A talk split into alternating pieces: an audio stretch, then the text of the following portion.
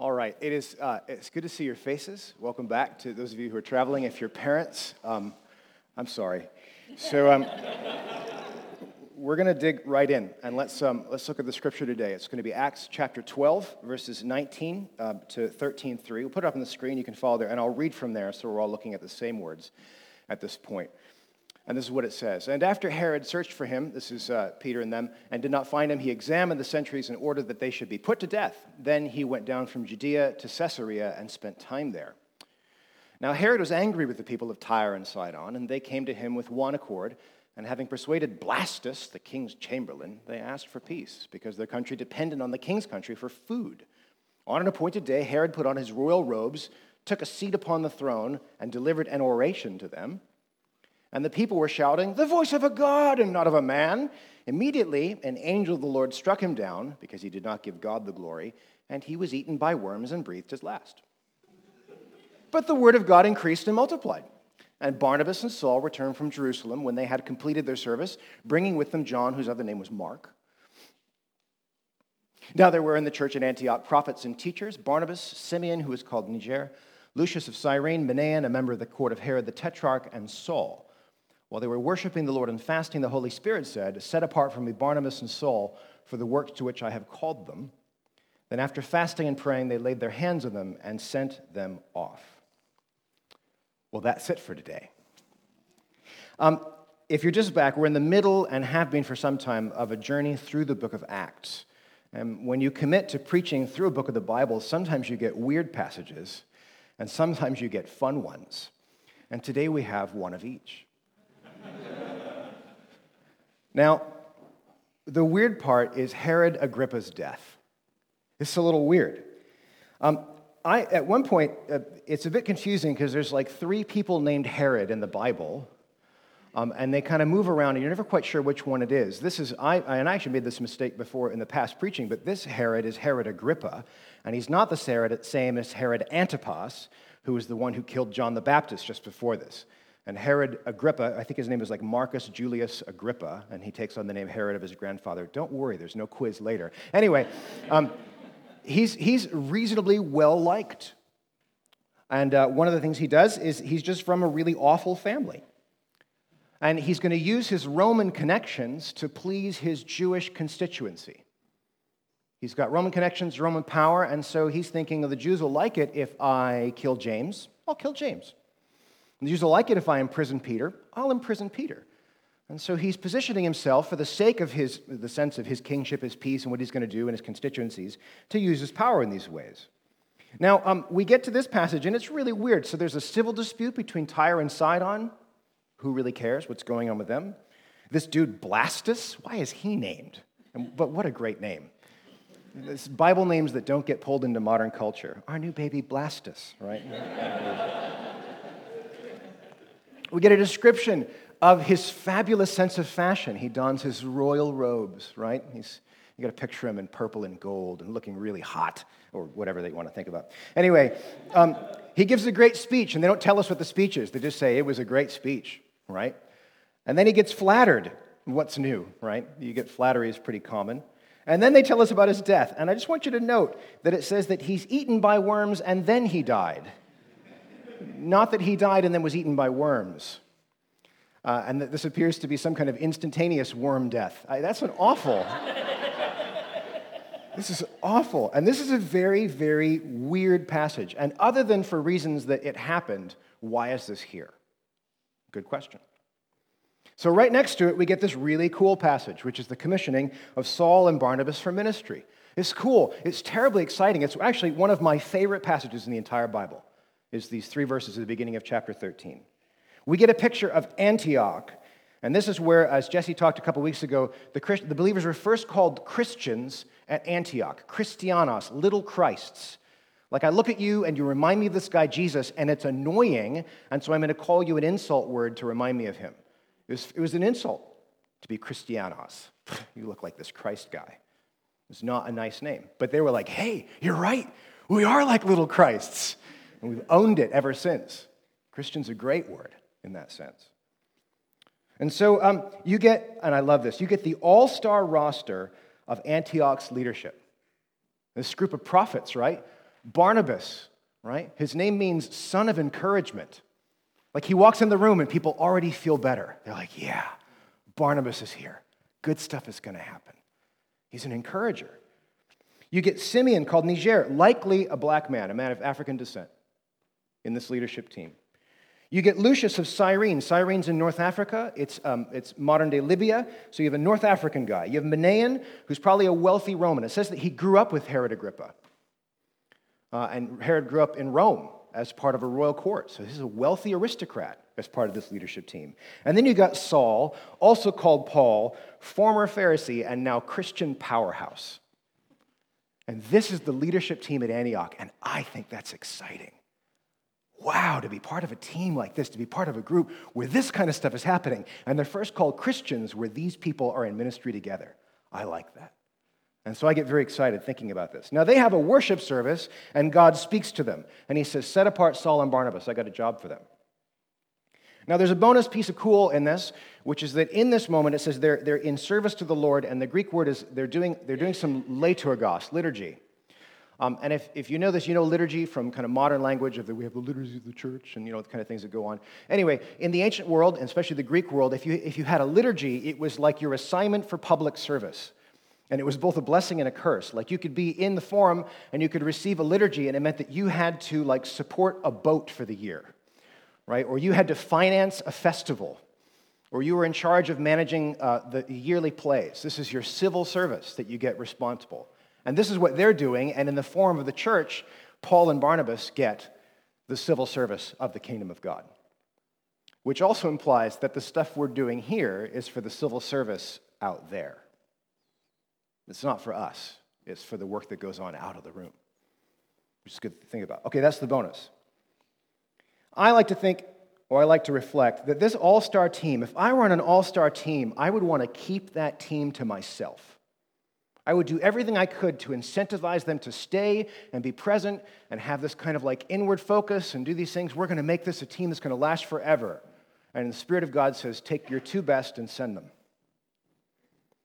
And I think this is a wonderful picture of how radically different the kingdom of God is. We're always sending out our best to go do other work. And actually, mission is going to dominate the remainder of the book of Acts. Uh, Saul and Barnabas, and then just Paul, become the driving force of what follows for the rest of the book. And not only that, uh, Paul's missionary journeys become the source of the letters that provide so much of our teaching. And so, this moment here, when God says, Send them out for me, is the beginning of pretty much all that we have here today. It's exciting in some ways. So I love this passage. Now, what do we do with a combination of passages like this? Herod, eaten by worms and died, Saul and Barnabas, off into, the, off into glory. Well, we've got a few options. We can skip what we don't like, right? Uh, we could have opted not to read those few verses and just read the fun bits. And then you're saved until later one day you go back and read your own Bible and realize, what's this doing here? I never heard this when I was in church. And a lot of people do this. Uh, we could focus so keenly on what we do like that just maybe you'll forget the parts that are weird, right? We do this in the Bible too. Like, there's some weird passages in the Bible, like people get killed, a lot of people die, weird things happen, but we're like, yeah, but the Holy Spirit, right? If we can get you on the Holy Spirit, then maybe you'll overlook the weird stuff. Maybe that's not so good either. Uh, we can force the weird into convoluted interpretations. Oh, it doesn't really mean that. It didn't really, it's, it's an allegory, right? for how we're supposed to, and we can interpret our way out of it. Or there's probably other options as well, or what we're going to try to do today, you can attempt to find a relationship between them. Is there a relationship between these? And I think there is. The Bible regularly utilizes comparison as a method of self interpretation. It doesn't tell you what to think about things, but it'll put two stories side by side so you have to draw some conclusions on your own. This is extremely, extremely common.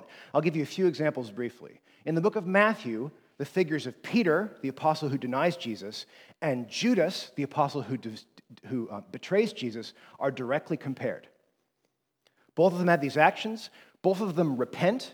Remember, Peter hears the crow, uh, the, the, the rooster crow, and he runs off and weeping. Judas tries to return the money, he can't, and he runs off weeping. And then Judas, of course, his end is one way, and Peter's end is the other way. And Matthew seems to be saying, What kind of disciple are you going to be? You've got to do the work. Matthew's not going to tell you this. You've got to see the comparison.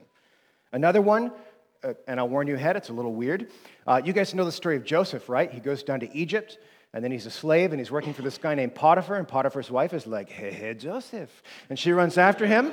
And then she, gra- she grabs his cloak. And then he runs away and leaves his clothes behind. And he's naked and running off, but he's pure. And you're like, okay, interesting story. Well, what story's told right next to it? The really weird story of Judah and his daughter in law right? And she shows up and she's like, she pretends to be a prostitute. And he's like, hey, I'll use this prostitute, right? And she's like, what will you give me? And he gives her a piece of his clothing as a sign that she owes him something.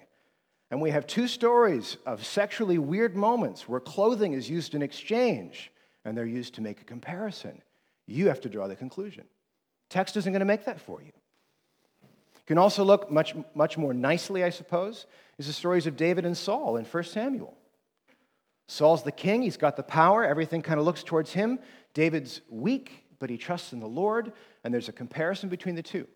The book, the book doesn't make the comparison for you, it lets you do it. And I think something similar is going on between Herod's death and the church in Antioch. And in this case, I think we have a situation of comparison between kinds of leadership.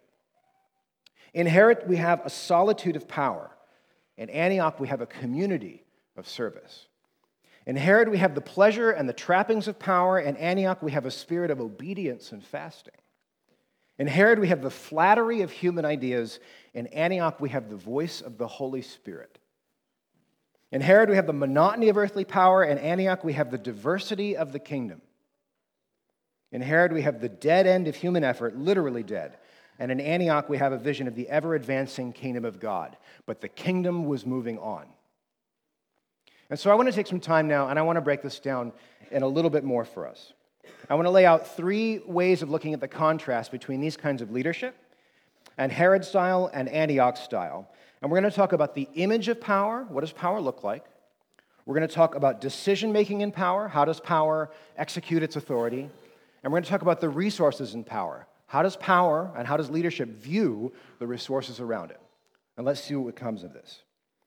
So, the first I said is image. In Herod, we get this lovely image of earthly power. This is kind of where earthly power looks like. He arrives in his royal apparel. He's puffed up, he's blown up. He's probably wearing, you know, purple cloth was extremely rare, which is why purple is the color of royalty. Uh, gold is a rare metal, which is why it's the metal for royalty. Uh, and so he's probably wearing very expensive, nice looking stuff. Uh, certainly not what his followers would have on their bodies. He's going to seat himself on literally the judgment seat. They say throne, but he sits on a bema. A bema is a seat that is, is the place for adjudication of authority. In the ancient world, only the judge sat down.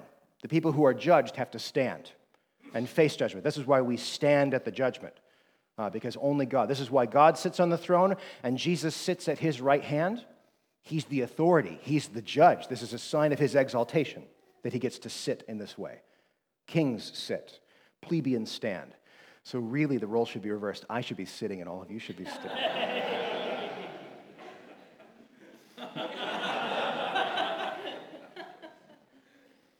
They tell us that people from a long way off have inconvenienced themselves to come to Herod to get their problem solved. Power is localized in this one figure, this one person.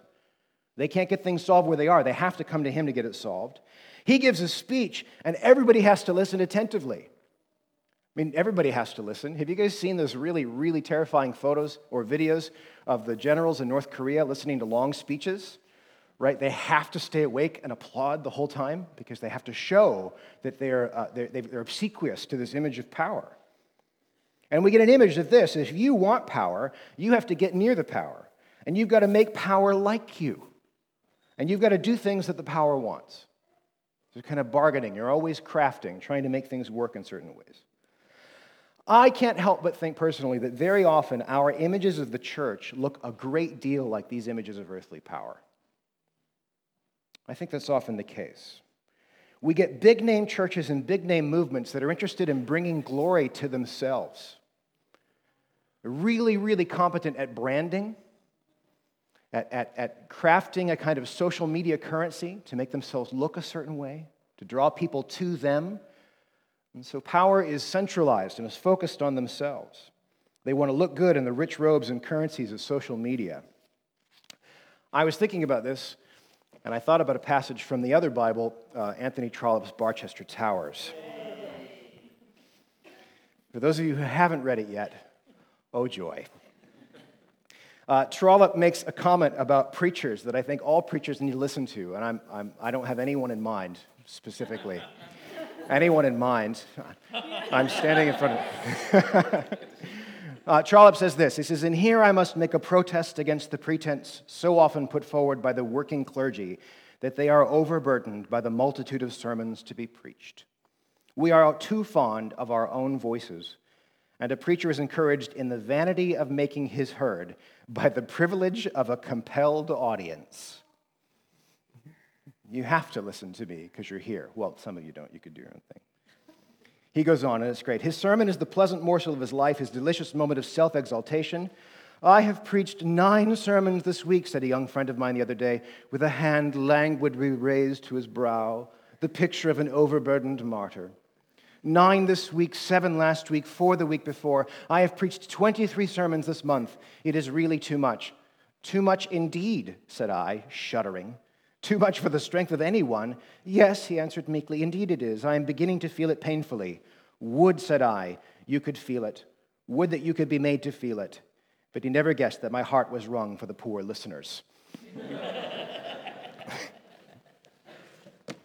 Sometimes we accrue our images of power, our focus so much on the figure of a celebrity minister who holds the audience captive uh, by the power of that personality.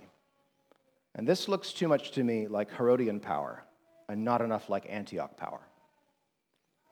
So, Antioch, we get a different vision.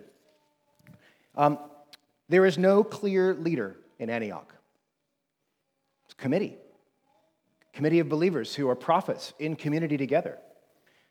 They're really not interested in making themselves look good. In fact, they're too busy fasting and in prayer. This is what they do on a regular basis. Uh, their currency, the currency of the kingdom, is prayer itself and not a kind of social currency. They're not interested in, in flattery or in kind words. They're trying to find out what God thinks. And my favorite part of this is that there's an amazing diversity of leadership. There's Jews, Libyans, Africans, Romans, this is the whole range of empire represented in this. It's not one wealthy, fabulous guy. It's a group who are doing these things together. And I wonder what it will look like for churches to attempt to lead more like this. I'm not sure that I've encountered many churches that do do this in these full ways. And I'm, this is not a criticism of you all in this way. It's interesting. What is the image of leadership? I was reminded this morning also that um, how many of you know the name A.W. Tozer? Okay, a few of you. Oh, good. Oh, I'm so pleased. Tozer is reported he shows up at his office in the morning and he's wearing his suit, because that's what you did back in the old day. He shows up at his office, he removes his suit, he put on his ratty prayer trousers, and he spends the morning in prayer. He had trousers to pray in because he spent so much time every day in prayer. And his leadership would show up at his office and find him on his face in his office. This is not an image of earthly power and action, is it? It's a very different image of power. It's power infused by the Spirit of God. This is the kind of power I think we want. All right, image of power. Second is decision making. How are resources appropriated in the world versus the kingdom? Well, in the world, um, we have one guy with all the power. Herod's it, he makes the decision. Uh, we get this bottleneck of authority. Uh, you have to have the right power in the room to make decisions, don't you? Can't make decisions without it because you have to get Herod's voice. This is why people have to travel from Tyre and Sidon now to get to him. And it's, it's, it's kind of serious because they, they said their food comes from his part of the world. They're hostages to his power. And the world treats its people like hostages in terms of how they have to get things. They try to sway him with flattery, which is, you know, they're going to butter his ego so he'll do what they want. And flattery is, is the use of um, true words for false purposes. Right? You're going to speak true things, but you're going to try and get something else by them. It's all kind of squirrely and sideways, and it's not direct or clear. There's a monotony of authority. In a room where the person in authority is going to give a long speech, again, you have to listen. And you can just feel you know, these people, oh, what a great speech, you know. Probably wasn't. They didn't record it. And then they recite that this is the voice of a God. This is the voice of highest earthly power, and for them, this is the best they've got. And it's pretty hopeless. If Herod is your God, if Herod is your authority and your power and your source, oh man, you're stuffed. If your hope is in earthly power, there's so little hope for you. So it's very much a dead end. Now, in Antioch, we get the opposite decision, that of kingdom decision making. Once again, there's no clear leader, although there is a clear body of leadership. It's clear that there's a group who are leading together. You get a very clear sense in Antioch that God is the one who is in charge. And it's the same God in Antioch as he is in Jerusalem. So there's no traveling to hear his voice. You don't have to, there's no bottleneck of authority. The church global has access to the same spirit. That's kind of exciting, isn't it? that we have this power. Really important to me, Antioch is in prayer and fasting before there's a crisis. Nothing's going wrong. And they're praying and fasting because that's just how they do things. And very often for us in the modern world, things go wrong and then we pray and fast, right? Let's have a meeting of, uh, sorry, let's have a meeting of prayer and fasting over Brexit. We should have been praying over prayer and fasting two years before Brexit happened. And then we're just ready to see what's the Spirit going to say to us about this new situation? How are we going to respond? And that's the disposition of the church. And this church has been praying, so I'm not saying we're not praying. Uh, life in the Spirit is just the way of things, it's not a special situation. Now, um, the other thing is that these decisions are made for the most part publicly. Uh, sometimes you get these private decisions and private power where like secret subcommittees make decisions and then they kind of trickle out into the open. And it's the Spirit in a meeting who says, I want you to do these things. And they're all like, oh, I guess, I guess we're going to deal with this now. And the goal in all of this is not to flatter someone to receive the voice of a God, but to hear the voice of God in the Spirit. The most direct parallel between these two passages this is the voice of God. And then in Antioch, no, this is actually the voice of God. We hear God's voice spoken. And He's spoken by means of their surrender which is, I think, what we're called to. As I thought about this, I realized that I think many people approach God in prayer with a vision of earthly power in their minds. Many people come to God thinking that He's the one with power, that we have to travel to really meet with Him, right? We've got to go to like a conference or a meeting or a place where the Spirit's really going to be present to hear Him. So there's a kind of centralized sense of God's power. And then, and this is the most insidious, that somehow we've got to flatter God with our good deeds. Or better yet, to pray the right words in prayer to get Him to answer you. Right? And so we show up in prayer and we say, God, look at all the good things I've done. I really deserve to have you do this for me. Ready for the twisted one? Oh, God, I'm such an awful worm. I really don't deserve to have you do this for me. But because I know I'm a worm and don't deserve this, I deserve to have you do this for me. If I make myself look bad enough, God will be kind to me. Both are flattery. Both are partly true things spoken to get God to do something else for us. And I think very often we come to God with a vision of His, we think He's like an earthly tyrant. He's not, He's in our midst. And He's heard through our fasting and our obedience and in community. This is not in the script, but I'll say this briefly. I find that God will never say something directly to me that he can say through someone else. He loves agency. He loves to use Rachel to speak to me because then when I say, wow, that was God, Rachel goes, wow, God spoke. And then he's, he's bigger between us. He's going to use agency. And if you think you're a special snowflake who deserves to have God spoken to you personally, forget it. Get in the church. You'll hear the voice in community. Okay? I am preaching it. Thank you.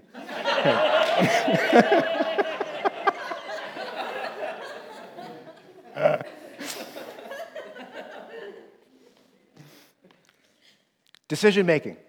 Decision making. How power is how power allocates these, these decisions. And lastly is resources. We had image of power, decision making power, and resources. In Herod, I think we have a picture of worldly resource appropriation. He's wealthy, he sits in power, everyone comes to him all the people, the people who need their food have to come to him. Everything is centralized in this way. The attention of chamberlains, Blastus, of cities, and attending crowds is focused in the person of Herod. The wealth of the kingdom comes back for the service of the king. And it is the opposite in Antioch. We're sending out our best. It is not a circle where things just bend back in and resupport and get repurposed for the use of the church. No, we discover what needs to be done and we act by sending out our resources in these ways. And I think this is a chastisement on many visions of, of ministry. Uh, in my research, I've been reading um, this figure, 20th century figure named Charles Williams, and uh, he writes some poetry about King Arthur, which is very weird. So uh, if you're like, oh, Arthurian poetry, just be warned, it's weird. But in one moment, he talks about uh, the coronation of Arthur. And Arthur comes, and all the knights of the realm are there at Camelot. And in a key moment, Lancelot, and Guinevere, Lancelot escorts Guinevere up to the throne. And in that moment, uh, Arthur looks out over all that he has, and a thought enters his head. He says, Does the king exist for the kingdom, or does the kingdom exist for the king? And in William's thinking, this is the moment that Camelot's doomed. Does, does my function exist for you, or does your function exist for my benefit? This is to reorder the world. It's a very hellish way of looking at things because it turns you into things that can do things for me. It turns resources into things that can benefit my agenda and my ego and my world, or Jim's agenda, Jim's ego, and Jim's world, right?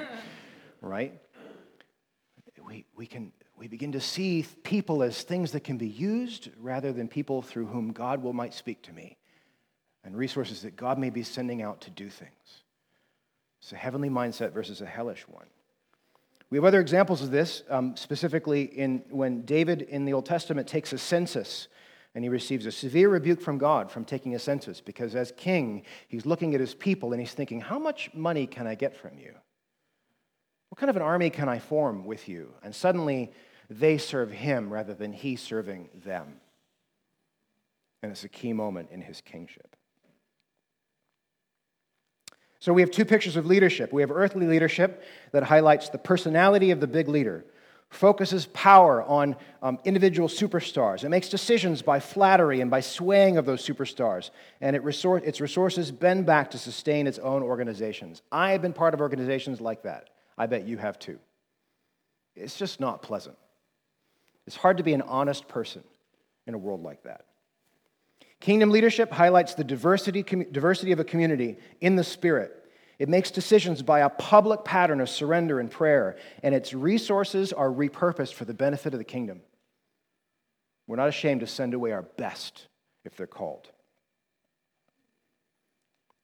As a kind of final and bonus reflection, I realized that uh, for some people, I think our image of God as a whole is poisoned by this image of worldly power.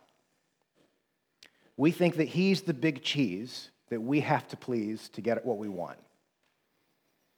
And we think that He's interested in decision making, like he, we just have to kind of close the decisions and everything's a secret and nothing gets to be known. And we think that, well, He's just kind of interested in making Himself look good. This is really what it's all about. And we're just trying to, trying to do our best, and we make him look bad, and we get all these kind of things. When in fact, I think God is much more like Antioch, in which we have a trinity, a shared identity within God, something strange and yet represented in this shared leadership at Antioch. He shares power and he shares agency with us. He actually he doesn't bully you into things. He's actually kind of like, "So, what do you think?" Let's figure this out together. That's what kind of a God is this who wants us to join him in things and doesn't want to bully us into things? He really doesn't care about flattery. He's not interested. He thinks it's rubbish. There's a great illustration I won't use, ask me later. And he always repurposes his kingdom resources for mysterious benefits of others. He's got the long game in mind. He's thinking about, like, oh, this is going to bless somebody, I know it. And when you get to bless that person, he blesses you. It's this cycle, it's amazing. And God is, however, in the deed of making, in the business of making himself look good. This has to be admitted. God likes to make himself look good. The irony is that he makes himself look good by making you look good. You carry his reputation with you when you go into the world. If you are Christianos, you are carrying the image of Christ with you. And now He's going to make himself look good by making you look good, and then you make him look good, and then he makes you look good, and it just everybody gets to look good in the kingdom because he's interested in bringing people up to him. not in making them small. Um, we are now at a time when we get to pray together. And we get to um, maybe respond a little bit. And I thought about lots of things I could say, and I landed on only one, which is this, which is that maybe there's some of you today who think that you have to bargain to hear from God.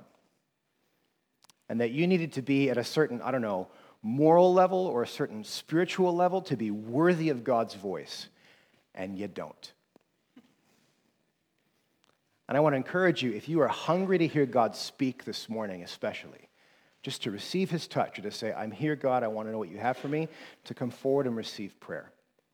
And uh, KV members, uh, members who are part of home groups who've been trained to pray will come, lay hands on you, and pray for the voice of God to be heard in your life this morning. So I'm going to have Jesse come on up. Jesse, you going to headband up for this? Or are we going to? He's got it. Preach through sweat. Okay. Uh, would you please stand? I'm going to pray for us.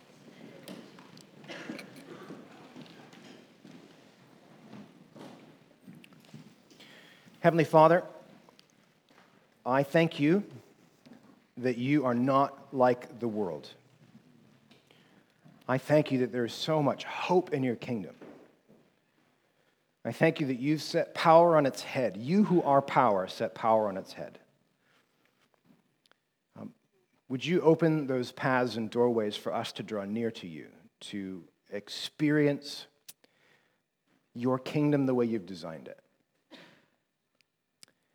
Um, I want to lift up my prayer for this community right now as we, um, as we, this church, seek your will for a, a different location for our, our vineyard center. And as we seek your placement, Lord, for a fresh location for the storehouse. Lord, these are your things. KV is yours, the Vineyard Center is yours, Storehouse is yours, and you have a home for it. Would you reveal that to these people?